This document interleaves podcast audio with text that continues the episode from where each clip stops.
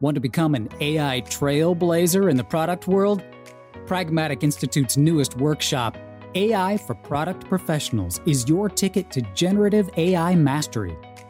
In this hands on training, learn to master ChatGPT and prompt engineering to transform your product strategies, rapidly create content, optimize workflows, and make razor sharp product decisions fueled by data.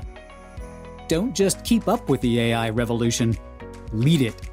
Seats are limited. Enroll today at pragmaticinstitute.com slash AI workshop.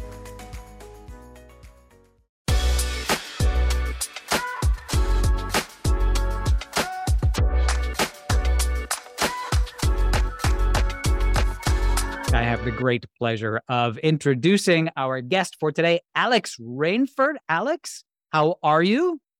I am great. Thank you very much. Coming to you from sunny Florida right now. Sunny, humid Florida. No hurricanes today?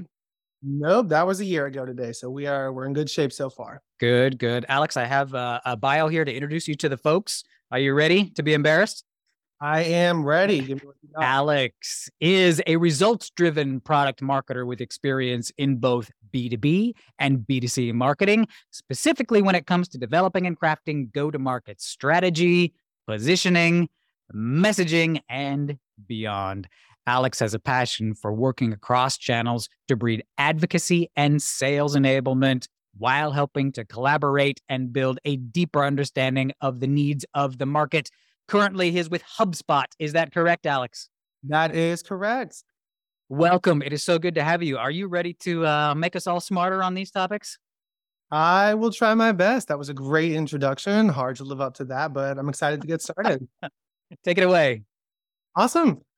Well, thanks so much for that great intro, Eddie. Uh, I'm really excited to be speaking here today with the Pragmatic Institute. Uh, here's a nice photo of me uh, and my wife, Kelly, and our baby. So, always love to throw that in just to prove I'm sleep deprived and still doing this. As Eddie mentioned, I work at HubSpot, an amazing company, by the way, and previously did a lot of work at Cengage Group, along with a little bit of time in commercial insurance. So I am usually in Cincinnati, but I am doing this call from sunny Fort Myers, Florida, where I recently moved from. All right. Today, I have a pretty action packed deck and probably a few too many GIFs thrown in there, but here's the timeline I am attempting to uh, stick to. So, first, we'll talk alignment and buy in when it comes to marketing planning. I have some really nice stories of where things didn't go so well, so you can kind of learn from some of my mistakes there. And then we'll touch on positioning, but really how you drive growth through product value. And then we'll discuss some of the best distribution channels. And finally, we will wrap things up with identifying growth opportunities and some Q&A at the end. So, first, getting buy-in something we have all been practicing, I think, since we were children, trying to convince our parents to invest in the latest game or toy. In business, I have found that getting buy in from marketing plans, strategic initiatives, or investments isn't actually that different. But one thing that has worked is focusing on the market problem to get buy in. What does that mean? Well, first, I wanted to take it back to an extremely basic level, which we are all more than familiar with, and touch on marketing planning. Now, Everyone here knows what this involves. This is HubSpot's definition of it. I think it's a pretty good one. However, having done this for a few years now, I've revised it to be a bit more reflective of my experience.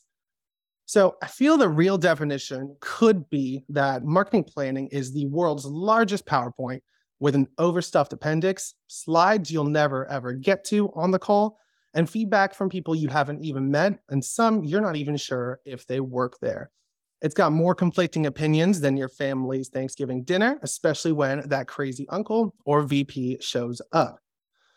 Overstuffed appendix and turkey and Thanksgiving jokes aside, uh, there are definitely several basic key components, I think, of a successful plan that are worth highlighting. The first is always the goal. Like, what are you hoping to achieve here? Then you have the most likely suspect for too many slides, which is always the analysis. I've seen a lot more focus lately on competitive and usage, so always things to keep in mind. And for the meat of the deck, you'll want to be focusing on strategies and tactics, including the budget, which was a great question earlier, and associated channel spend, everyone's favorite part. How much is this actually going to cost us?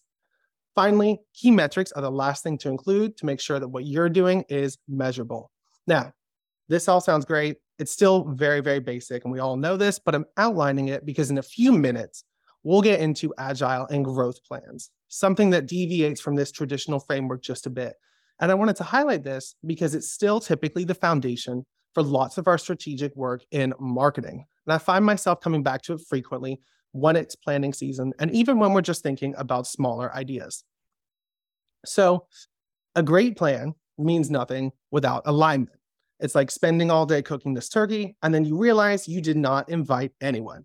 And I think like that's my limit on Thanksgiving jokes. Really, these should have been Halloween puns anyway, but I skipped a holiday.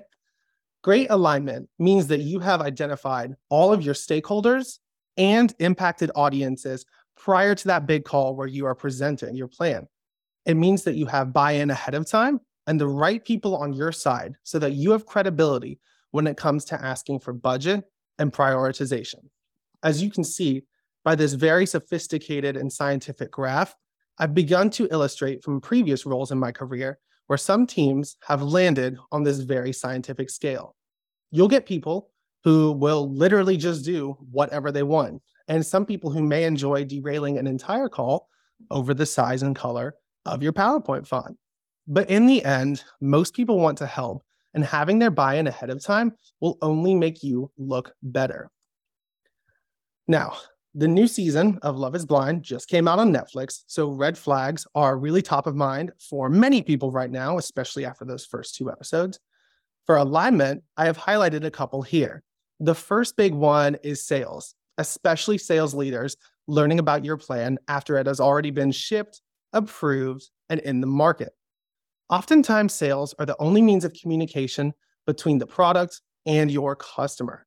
And without the buy in from sales, chances are when it comes time to pitch, they're saying something completely different than what you spent countless hours putting together, resulting in an almost disjointed customer experience. You'll want their buy in early and often so you, they can feel included in what is ultimately shipping out.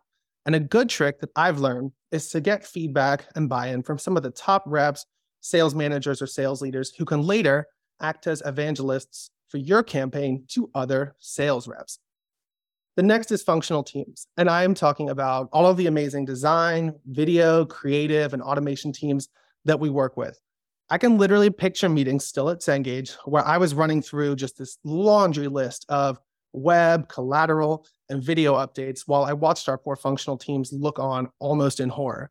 And to be clear, they were amazing, especially the, the designer. He was literally incredible but they should have had more input from me and they should have given the feedback I should have asked them up front to make my plans more actionable and really grounded in reality. And finally, if the VP of product is slacking you, asking you how you are promoting a huge launch that happened two weeks ago, let's just say you've probably missed something major. It is also worth noting, though, the good alignment doesn't always equal hundreds of decision makers tons of opinions, or tons of feedback sessions and improvers. Instead, it means that people feel like they've been involved at the right time and in the right way. If you aren't familiar, we use this DACI framework a lot at HubSpot, and I actually really like it. So prior to a kickoff, we'll identify who that responsible person is, the driver, and who is the ultimate approver. A lot of times it'll be your boss or your boss's boss. And then we'll also say who is contributing, who are we going to be going to and asking for input? And finally, we'll have a group of people that are just going to be informed, who we aren't necessarily even going to be seeking input from or seeking feedback from. This framework has helped a lot and brought lots of clarity while also cutting down on some of those feedback rounds. Speaking of feedback, uh, someone way smarter than me came up with this 30 and 60 and 90 day framework for feedback. Feel free to steal and use it. We sometimes do this at HubSpot, and it helps guide those that are actually the ones giving the feedback, especially when we're close to the end, to avoid getting feedback or comments that would maybe force us to do a major rewrite at the last minute. It's going to let your consulted and informed people know what level of feedback you are looking for so they're not wasting their time and you get the detail and the answers that you need. So I highly recommend this. To summarize this alignment section, uh, bad alignment and feedback can make for some pretty epic movies. Uh, bonus points here if anyone can name this classic. It's my dad's favorite movie, but can make for really poor strategic progress. All right. While not visually as appealing as the pretty awesome office space slide before us, I wanted to bring us back to goals for plans, what we originally touched on. Once you have that alignment, that feedback, you'll want to define some really solid goals and strategies.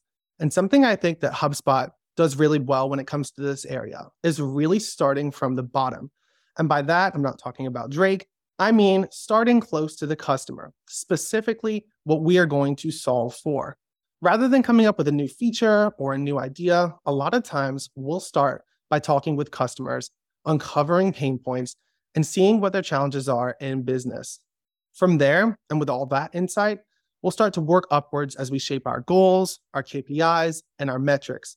Now, most places I think we've all worked have had like overarching corporate and strategic goals that we can ladder up to. But one thing I like to do where you can is really try and benchmark not only against some of your internal benchmarks, but also against industry standards. So look at things within your company, like what's the average open rate for this email compared to the rest of the company? How did I compare? But also look at growth within your industry and how those financials are performing compared to your peers. It's going to give you a much more realistic uh, forecast and outlook on how your goals are progressing. And finally, one bonus one, if you haven't heard of this, another great acronym, uh, is to make SMART goals. I'm not going to get into a ton of detail, but it's a framework that someone else has developed. And the main TLDR here is that it will put some guardrails on your goals to make sure they are more impactful and actually mean something. So I mentioned this idea earlier of agile marketing and growth back when we were talking about that traditional marketing plan. This is a relatively new twist that I've seen become more popular. And it's this idea that rather than having this big formal marketing plan, you treat tactics and strategies like agile sprints. So experimenting, gathering insights, and refining based on data. And a lot of this experimentation here doesn't necessarily mean constantly churning out new content, but rather it could be something as simple as tweaking channel spend, tweaking segmentation, or even altering the messaging until you get those highest results. And one cool thing that I've done in the past is to have almost like a parking lot of ideas and a roadmap for marketing, not just for products, where you can map out future tactics and ideas that you want to try and experiment on in the future. So I know transitioning to something like this and getting buy-in from leadership, especially those who have done marketing planning more traditionally, can be a little challenging. So what I like to do is as we're going into campaign planning, try and think of certain areas, maybe just 10, 20% of what you're doing or just 5, 10% of your total spend and save that for experimentation. Think about how you can drive growth in new segments or new channels that you can explore. What ideas have you had that you really want to test? Um, quick and agile sprints here can help you actually uncover what could be a future core channel, segment, or tactic in the future. And all it takes is just one experiment. So a good quick example of this from the past was from Cengage. So I got the chance to work with a really talented marketing manager who focused on awareness with an awesome agency as well. Cengage is a big ed tech company. The division that we worked in was higher education. So marketing focused on getting our products out in front of higher education students and professors. A lot of you, if you went to college, you've probably uh, given Cengage a chunk of change at some point in your life. One of the big challenge was finding the right channels, though, to engage with students, especially given the sheer amount of noise that they faced from brands. Additionally, we needed channels that would feel authentic to a textbook publisher, someone that many students didn't necessarily want to hear from in the first place. So, a big part of this was knowing where our customers spent their time. We quickly saw digital channels like TikTok and Hulu and others rise to the top, but something that the team tried was engaging with students in some higher ed industry specific channels, including some really cool out of home, non traditional ones. Think about things like move in day on campus, sponsoring move in carts to cart people's stuff into their dorm rooms, food trucks, on campus activations like brand activations. Online, that looked like ads in places like Her Campus and Rate My Professor, sites that had credibility and pull from our audience. Were professors thrilled that, you know, at one point we were advertising on a site where students could rate how attractive their professors were? Likely not. But we saw great engagement as well as awareness boosts from some of these non-traditional challenges channels because we went where our customers spent time thanks to a lot of great research. So now it's time to talk about product value and positioning and some of the most basic important cornerstones of product marketing and strategy in general. So communicating value for your product really comes down to positioning. Positioning is like that classic activity that we've all heard of. It seems really easy and we've all heard how to do it a million different times. But when it comes to actually putting the pen to paper and writing it, it can be harder than we ever imagined. April Dunford here, her book that just did a little bit of a spin, wrote a really, really brilliant book called Obviously Awesome Positioning. I cannot recommend it enough. Won't get into a ton of detail, but she breaks down some really practical step by step ways to deposition your competitors and set yourself apart. One really good point she makes is that positioning should almost be like context setting. You can have like the best product in the world, but without the right context, your customers will not know what to make of it. It's almost like it's this opening scene in a movie. So just like imagine if the movie Jaws didn't have that first iconic shark attack scene, or if Drew Barrymore survived those first five minutes of the movie Scream, right? The entire film would lack the foundation and context that that initial first few minutes built up. And if you think about it, positioning works in a very similar way. One of the things, though, that I also learned through Reforge, which is a really great professional de- development company, is to have a strategic emphasis in your positioning. This is the thing that you can identify and lean into as a differentiator to enable your product to su- succeed and achieve growth in the market. So, some of the examples would include a pain point based strategic emphasis, where you lean into a specific problem, or maybe an audience based one, where you position the product for a specific underserved market. Two others that are a bit more rare, in my opinion, are first, like differentiator based, where your product is unlike anything else in the market and it can kind of speak for itself. And then finally, change based positioning. And that's where your product is a thought leader guiding the market through a transformation. Think about things like the first Uber, Netflix, or Apple's iPhone. I found that going through that traditional positioning framework and then trying to anchor it on one of these key strategic emphasis points helps keep it more focused and in the end makes it more impactful when it's rolled out. All right, so switching to a video game reference. Obviously, there are positioning pitfalls we can fall into here. And just like this classic game that I cannot even begin to date right now, they can range from mild to a pit full of hungry alligators. A big one is deciding positioning based on just intuition or stakeholder opinion and not without data. Now, when I say stakeholder opinion, I of course mean like whatever the VP of product or the VP or head of marketing has told you, and not what you have carefully put together.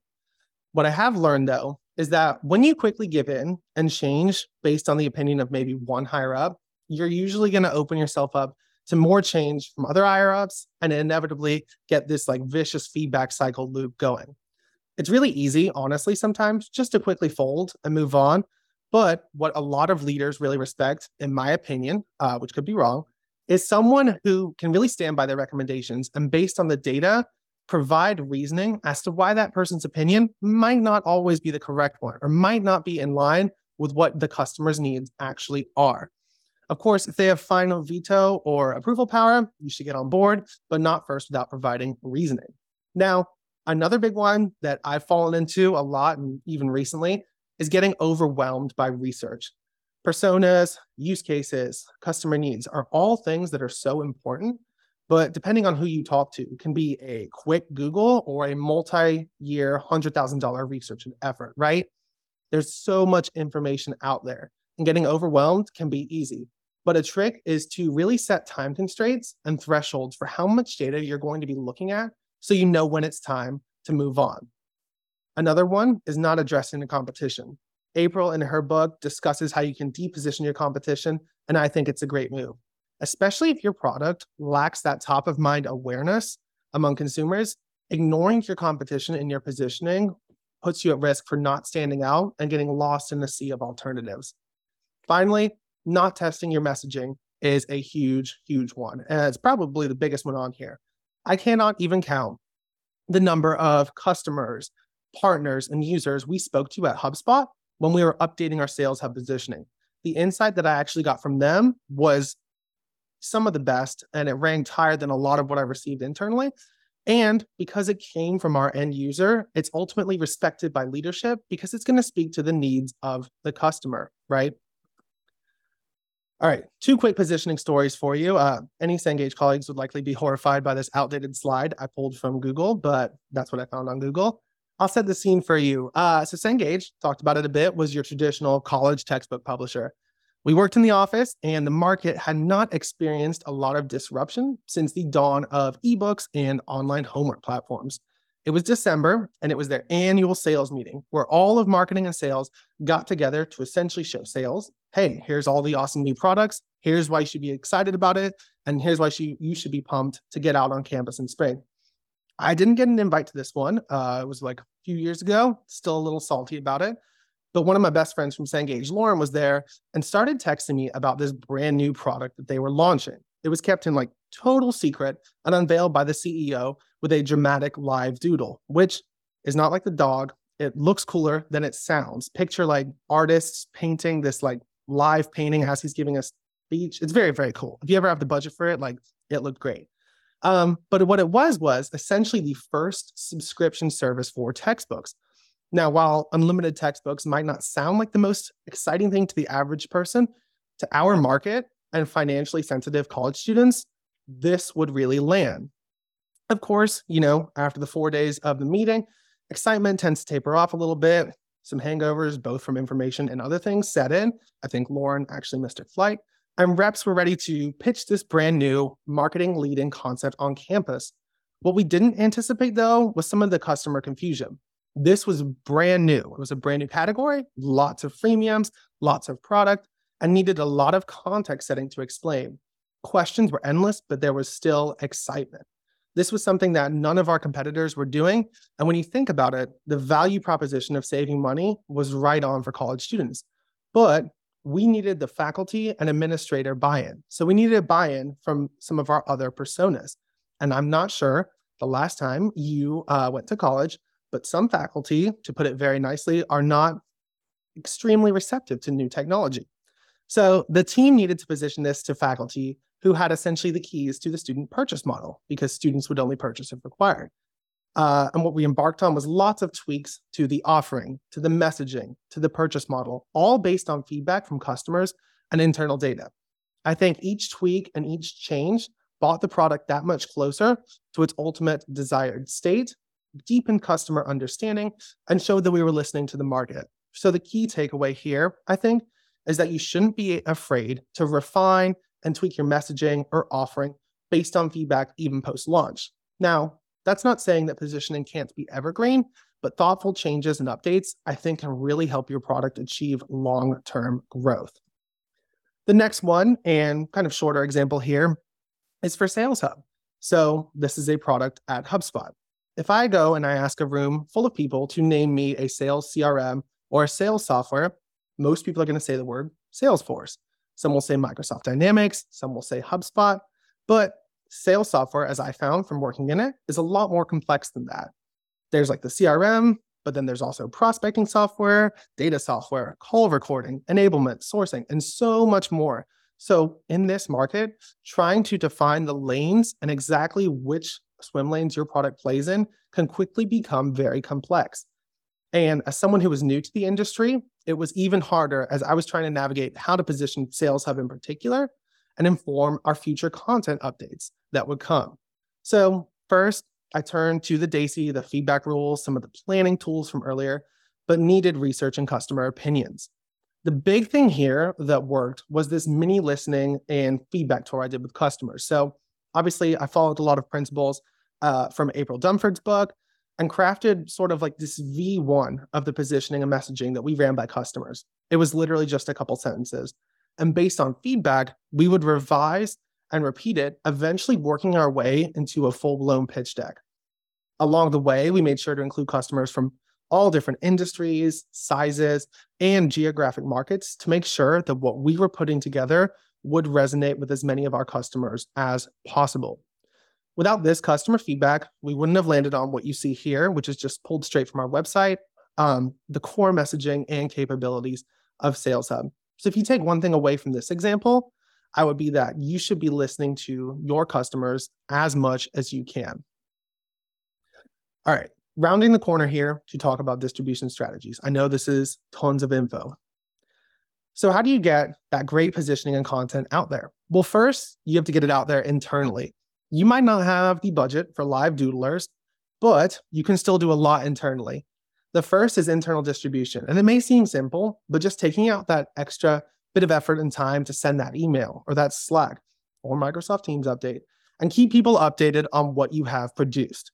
If you have a smaller or a medium sized org, I found that roadshows work really, really well. Jumping in other team meetings and walking them through some of the updates and giving them that chance to ask questions has been really effective. Then, all the way back to buy in, and I won't repeat myself here. Uh, if you know, you know with this arrow, uh, which team is going to be the hardest to get buy in from, but which team can also be the most impactful. After all, sales is going to be interested only in what works for them, and rightfully so, because they're the ones selling the product and it's their salary that's dependent on it.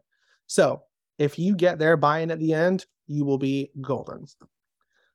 Externally, though, and this is a great example, I are indeed, which is robbing and duplicating.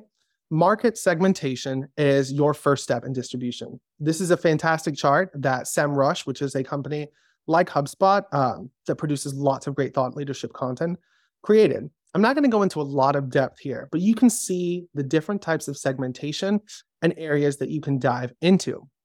In the past, I've really leaned into behavioral and media segmentation as successful segments, but there are so many options out there for you to pick and choose from and craft unique customer populations. A little bit of a 28 days later type visual, but if you aren't familiar, here's the process for choosing and creating some of those segments on the previous slide.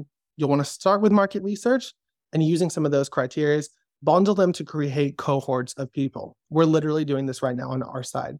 Then you can prioritize based on things like return, competition, customer needs, market size, and finally create some messaging and tactics and choose the right channels. All right, so here's a bonus point. Uh, it's called maturity models. Not this kind of maturity, which is like getting eight hours of sleep. If anyone here has a newborn baby, it's impossible. Um, but it's instead this not as exciting maturity model. This is just an example for illustrative purposes, but really what it is is differentiated messaging and features that you would pitch to customers depending on their sophistication.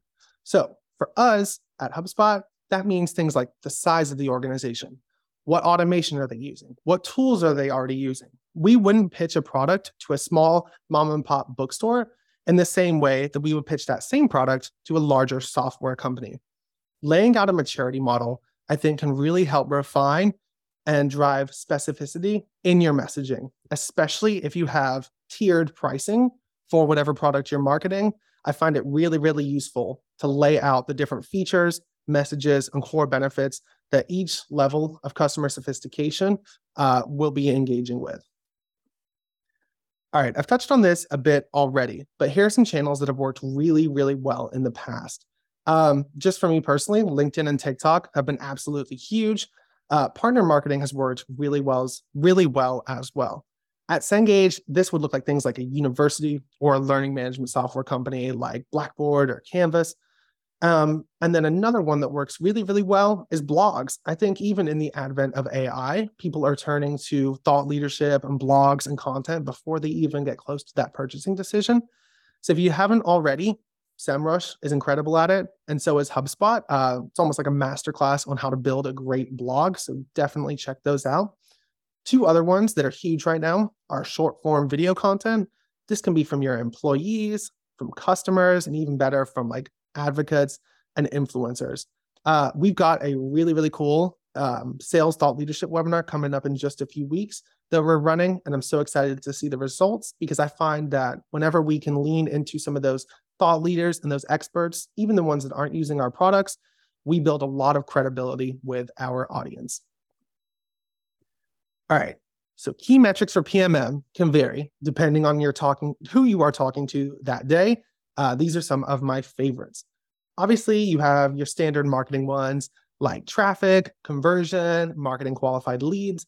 But I really want to encourage you to think beyond some of the typical PMM and product metrics and look at other things that not only marketing, but product as well, if you're in product, can influence when it comes to growth.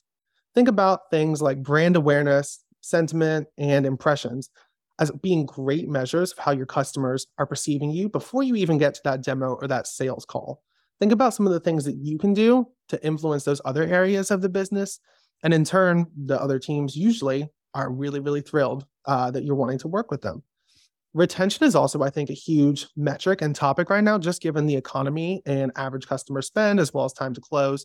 Um, so things like customer churn, life cycle value, and net promoter score are all things you should try and be plugged into to maximize the influence and impact that your campaigns and strategies are having across the organization.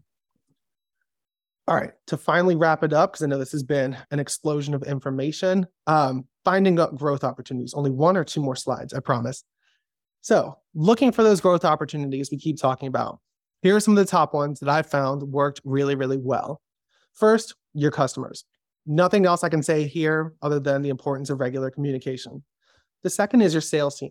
Join some of those team meetings, listen to Gong call recordings or any other call software you have, hear your messaging, and see your product in action. It may not be what you expect. They may be talking about it in a completely different way, but the insights that you will get from watching and listening in on some of those actual pitches are really, really incredible. Finally, when it comes to your competition, like for us, you know, obvious competitors are other CRM players, so jump in on things like Dreamforce from Salesforce, pop in on some virtual sessions. Nothing wrong with seeing what other teams in your industry are doing. Check out their sites, their materials, and chances are you'll find something pretty, pretty cool. A big one, too, if you are new to the industry, like me, being newer to um, the sales and marketing software industry, are to follow some thought leaders on LinkedIn go and see some of your customers and look to see who are they following and who are they engaging with outside of your company to find out what you can learn from them as well. And then an easy one virtual conferences. Uh, no free swag or cheap boxed wine or light beer. I know, but getting to these has never been cheaper and easier before. And I've found them to be great for networking. All right. In conclusion, so two slides here, I guess. I think I'm on time. Here are some of the top takeaways then to drive growth from this action packed deck. First is to get that alignment be diligent about your feedback and goals, yet be agile in planning. Experiment in marketing and avoid those pitfalls to lean into new segmentation because, in the end, you will be able to find new growth areas in your industry and market segment. And that's it. I hope that was helpful and not too overwhelming with info. If you ever want to connect, feel free to add me on LinkedIn, send me a message. I am happy to talk all things products and customer marketing and HubSpot as well. Brilliant, Alex. And rife with pop culture references. You know I'm here for it. That was fantastic. Um, my friend, we have questions uh, sprouting at the seams. I just made that metaphor up. I don't know what it means, but there's lots of questions. Are you ready to sit on the hot seat for a little bit here? I am ready. Folks, if you have a question you'd like me to toss over to Alex, stick it in the Q&A and we've got a little time here so we will get through as many as we possibly can. All righty, let's start with here is a great question from Rhonda. Rhonda says, uh, Could you perhaps go back and explain a bit more about that 30, 60, 90 slide? We went through that quick. We've got some time. Can you drill down on that one a little for us, Alex? For sure. I will just give everyone um, flashing lights warning here as I find it. Yeah. So the 30, 30, 60, 90 days is as you're going, it's a great question. As you are creating this project or whatever you're doing, you start to lay out at which point would you like what level of feedback, right? So maybe when you just drafted an initial strategy doc, doc you're more at like the 30% where you're saying, hey, you know, I would love to know if this is even the right direction to go in. Like, give, let me know, give me some insight. Like, is this even something worth pursuing? Versus like when you're at like that 60% stage, you kind of made that decision that, yes, we're going to do this. So now I need some more feedback that's like, you know, how is this looking? Is this the right language? Are we able to expand this concept in any way? And then finally, like the 90% I found is like that final gut check, you know, check spelling, make sure the brand identity is there and things like that, just to make sure um, it's good to go. But the big TLDR here is that you want to make sure anyone that you know is going to want to give you 30% feedback that you get to them at the beginning because you do not want to get to them at 90. There we go. Awesome. Thank you. That is very helpful. Here is a question from Shandy who says, What are some good industry sources for B2B marketing benchmarks? That is a really, really great question. Um, I would obviously plug things like G2, uh, Gartner, any of those industry peer review sites are phenomenal when it comes to seeing how your product is doing. Industry benchmarks, I would follow things like the Swipe Files, which is a brilliant newsletter someone does who is a PMM newsletter. Um, follow that for industry benchmarks as well. And then if you aren't sure in the right direction to go, I find that asking leadership for that information shows your interest and shows them that you're wanting to compare what you're doing to outside. And I feel like they're usually really, really helpful in finding those. Ah, good tip. Good tip. Good for the career too. Um, I was curious, Alex, can you talk a little bit more about the process? Uh, you talked about changing messaging post launch, this sort of iterative process. But once it's already, you've already launched uh, and you're just sort of clarifying some things. Uh, are there risks to that? What what sort of guardrails should you put in place so that you're not confusing, say, your early adopters that are like, yeah, we're all in, and then the messaging changes and they're like, wait, what? How, exactly. how do we avoid that scenario? It's a great question. And it's like a very, very tricky line to walk, right? Because in one side, you just spent, you know, big dollars, get videos, websites, collateral, everything updated with all this new messaging. But on the other hand, you want to make sure that it reflects any changes in the market as well as any changes or insights that you didn't have before you launched it. So what I've found to do is set really clear guardrails around when you would make those updates. So it's not something that, okay, the first person that comes to you, we will tweak this. We'll say, okay, three, four months from now, we'll revise this based on market feedback. Once we revise it, here are the different things we're going to update. Here are the things we're going to leave with some of the slightly older positioning. That way, we're not just constantly in this frantic cycle of revise, revise, revise obviously even at HubSpot, think about all the incredible like AI innovation that you see everywhere. This is probably the first presentation that someone didn't say the word AI in until now. Oh, um, it's uh, that's question three. We haven't gotten to it yet. Oh, perfect. It's coming. um, so even things like that, like we're constantly having to adjust based on just the rapid evolution of technology, but setting guardrails and timelines for those adjustments is very helpful. Awesome, good. And then so like if you do end up having to make not not just an addition but an actual change to the messaging maybe you're changing some stipulation of membership whatever uh you know do you do you then have to make a big mea culpa do you acknowledge look guys we tried this it didn't work or do you just kind of glide on through and say this is what it is now what better better approach there? Yeah, I think um, a really good analogy can be if you think about when your company goes through a rebranding, right? And the branding team says these are the new logos, the new colors, the new fonts. Likely they're going to come to you and say, you know, help us help you prioritize what to update. Here's the reasoning why we did it. Uh, and here's why it's impactful to have it going forward. So I think it's worth communicating and acknowledging what drove the change. Uh, but at the same time, I think it's worth being realistic with people in terms of updates and go forward strategy for new content. Yeah. Yeah. Good. Thank you. Uh, AI question. Are you ready? I'm ready. Uh, we uh, from Tara. How are companies like HubSpot utilizing AI to help with strategic marketing? That's a phenomenal question. I would definitely um, check out HubSpot.com's AI page. There's amazing tools from like Campaign and Content Assistant that our customers are using uh, to really like speed up a lot of their content generation from a strategic point of view, I can't speak to what the whole company's doing, but I can say for myself, um, I try to work it into uh, messaging refinement. I try to work it into, you know, even small things like communications I'm going to send out. We have like a lot of companies now have their own kind of versions of Chat GPT. Um, so I like to kind of use that as like a someone to bounce something off of. Um, but yeah, from a broader strategic point of view, I think that would definitely be an amazing question for HubSpot's leadership team. Yeah, cool. That is the topic of the day. Um, here's a here's a sort of a, a cultural problem. It sounds like this attendee has. Uh, my company struggles with stakeholders giving buy-in early on. Then after launch, they no longer are on board and will sometimes even tell salespeople that they don't have to follow the plan because they personally didn't like it. Have you experienced anything like this? How do you overcome that problem? early buy in and then apathy. That's awkward. It is, it is, it is awkward. And I think typically when you're looking at that, yes, it's going to be uh, the sales team. I actually worked with a sales rep once who never installed Slack. They did not like the whole company oh. Slack. They just didn't like Slack. They refused. Oh wow. it's a lot of great information.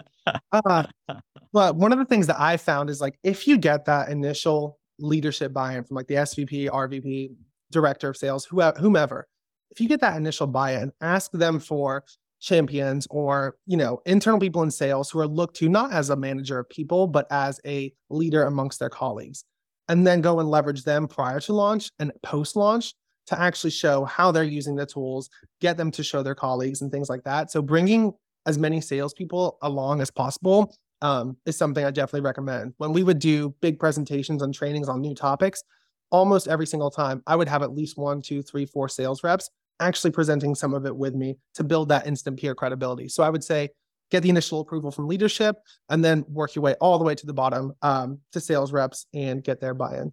There you go. Brilliant. Hopefully that helps. Um, here is a question about influencers. Philip says, Do you have any tips on how to identify the right influencers for a go to market strategy within B2B uh, Philip says, I can't always get a Kardashian to speak about my products for me. So, so I don't know what's wrong with you, Philip. I have like five Kardashians talking about my products at any given moment. But uh, yeah, if we don't, if we aren't that lucky, how do we identify not just influencers, but the right influencers? First of all, uh, maybe what makes a good influencer, and then how do we how do we access them? It's such it's such a great topic, and like I, there's so many smart people in this area that know a lot more than me. But I think from like the Kardashian side of things, not many companies, right, can afford a Kardashian size thing. Um, we just had Inbound, our big conference. Reese Witherspoon was the headliner. She's wow. phenomenal. Derek Jeter as well. Oh. Um, but if you're talking about like a product, product marketing, or just a product led thought leadership influencer, one of the best places I've found to identify them is on LinkedIn. Uh, they have these little badges now. I think it's called like top voice in the area. So search the hashtags that you're looking for. Like if you're saying, okay, sales engagement software is my product, look that up on LinkedIn and see what the top thought leaders are talking about. And then the one thing I recommend for finding like really the right person, go back through their posts and make sure their content is somewhat in line with your company's values, your mm. tone of voice, and things like that, because you want to make sure you have a really, really good match. Um, and some people love to work with you for free, some people charge money.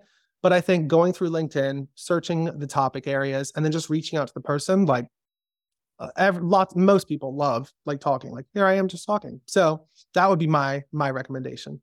Good good stuff there. Um here is another one. Uh could from chandy.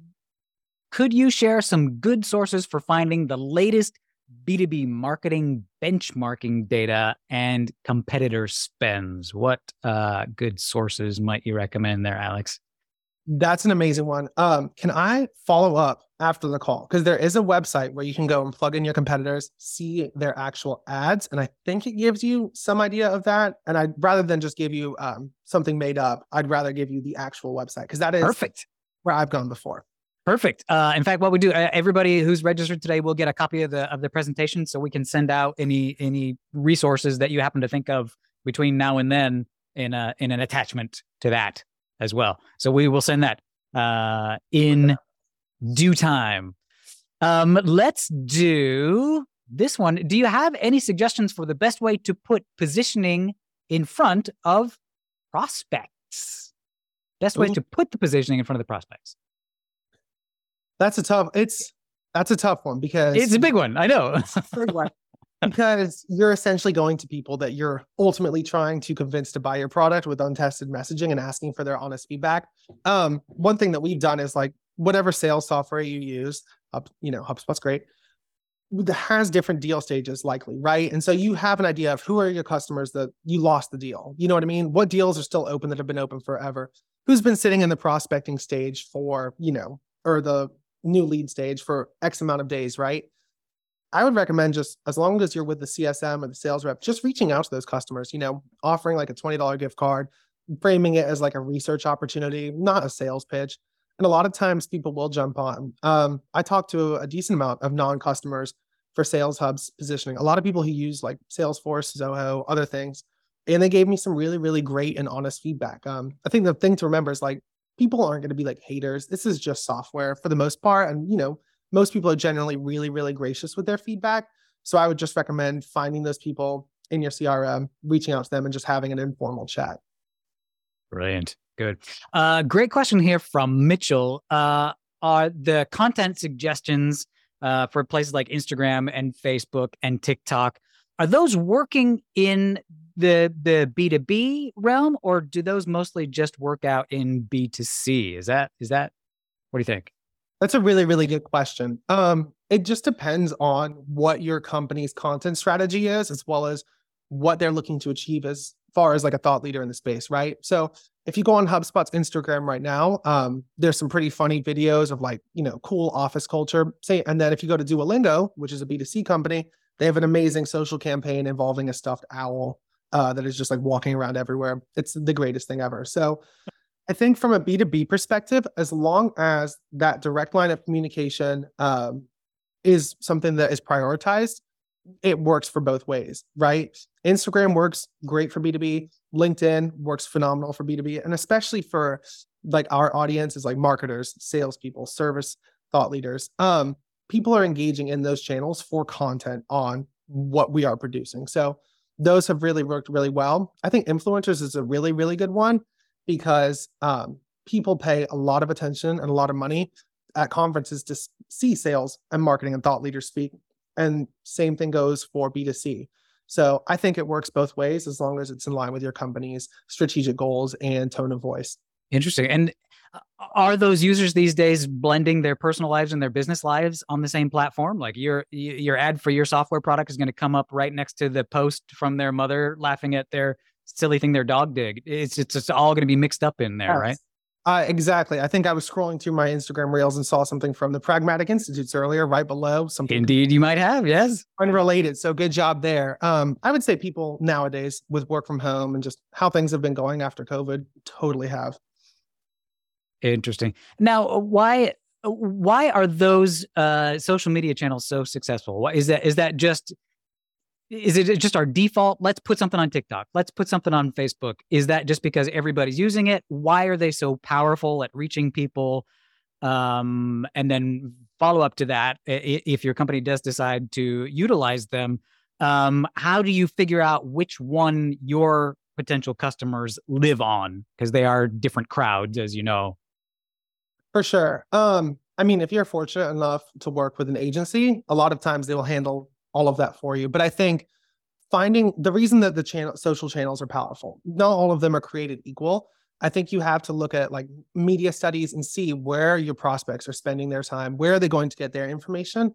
A lot of it comes back to inbound marketing and this idea of your customers almost going through this journey on their own before they even raise their hand or reach you. So if you're able to follow that journey and see the different channels they're engaging with, that'll help you find the most effective ones. And then as far as like balancing spend and things like that, it's definitely a lot more than like, let's put something on TikTok just for fun. Like I put something on TikTok, it's probably not going to do that well. Um, it's the having the right amount of boosting spend, the right amount of paid promotion, the right balance between organic and paid social, um, and hitting like that almost sweet spot. And the only way you're going to get there is through experimentation uh, with those different channels. Yeah. Good. How about a question about KPIs? Um, what are some smart KPIs you use to track and measure product marketing performance, uh, separate from demand gen or go to market performance? Any any other suggestions on good KPIs you use to track product marketing performance? That's a really really good question. Um, it's easy to separate the KPIs for product marketing from demand gen. That's easy. Um, it's harder in my mind to separate the KPIs for product marketing from go to market strategy mm. just because of how integrated they are. I think you'll be looking at things like big things, obviously, that most companies are looking at are revenue, um, time from uh, MQL to SQL, and then time from a sales qual- marketing qualified lead to a sales qualified lead, time from a sales qualified lead to a deal and that sort of thing, and where people are dropping off at the different stages in the deal journey. I think those are all things that product marketing needs to have like very big tie into, right? Because a lot of organizations are very revenue driven. Um, so that's one area. I think for product marketing, Another one would be um, just your traditional like marketing metrics, especially where any of the positioning, the messaging, and things like that live. Um, we'll look at things like, you know, in Gong, which is the sales software that records calls, you can search and see how often certain terms are being said, right? So if we launch a new feature called like, you know, XYZ feature, I can go and I can see week over week how that's trending amongst our sales team. So I think sales adoption is probably a good product marketing one to measure. Mm-hmm. Mm-hmm. Yes. We love you, sales team. Um, Alex, here is a great one from Zillion. Uh, says, Thank you so much for the presentation. What are some of the tactics or hacks that you use to drive stakeholder alignment, especially between PMM and PM? Hacks to drive stakeholder alignment between those two parties. Stakeholder alignment is great. Sheila and I actually used to work together. Oh, um, oh, fun.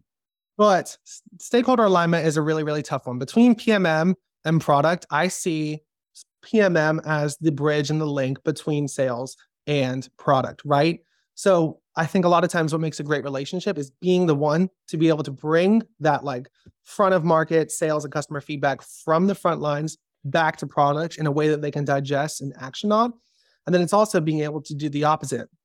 Take all of the exciting features and things that product is launching and bring them to market and to the sales team and get that sales buy-in. So one of the best ways to drive alignment um, for product, I think, is having the strong relationship with the sales team and your, I think, like ear to the ground or boots, whatever it means, where you're like in front of customers and being that sort of like expert between the two. We call it Nahito visits here, Alex. That's what that's called. Nahito okay. visits. Nahito visits. I will. I'll go with that. um, we are just about there. Hey, let's wrap up with uh, book recommendation time. Uh, this question from Suba. I'm on the technical side. Could you recommend a book for understanding marketing and sales? Alex, your favorite marketing and sales techniques book recommendation? I that is an amazing question. Um, I am, to be honest, not a big reader. Product the April Dunford book is incredible. Um, I'm trying to think of a good sales sales book. Let me follow up with you on that one. I will Good. check with one of my colleagues who is a brilliant uh, reader of books. Rather there we go. Good book recommendation coming along with the other extra extra resources. They are on their way. Alex, this has been amazing. Thank you so much. Um, and you mentioned it briefly, but just in case uh, there were tons of questions that we just didn't have time to get to today, if folks wanted to reach out to you, you gave uh, contact info earlier on. Could you reprise that, please? Yes, my contact information. You can reach me at a Rainford, my a and then my last name at HubSpot.com. You can also add me on LinkedIn. Um, and feel free to send me a message about anything product marketing, anything marketing, or anything HubSpot. Uh, happy to talk. Brilliant. Gang, let me quickly plug the next in our product chat series. Uh, you're going to join us next time, October 26th, 1 p.m. Eastern Time, when we will welcome product leader at Dropbox, David Tang, for a conversation on how AI and data insights can help you build stronger personas. See, Alex, AI came up again. It's not going to go away. It's not going away, folks. Alex, you have made us smarter, just as I predicted at the beginning. Thank you so much for being here and sharing all your info with us today. Of course. Thank you so much. It was great to be here with everyone. Uh, I hope you learned something. I'll follow up with a couple book recommendations. And yeah, I'll be jumping on this Dropbox session as well. Absolute pleasure. Thank you so much, everyone, for coming today and for your questions. We will see you again next time.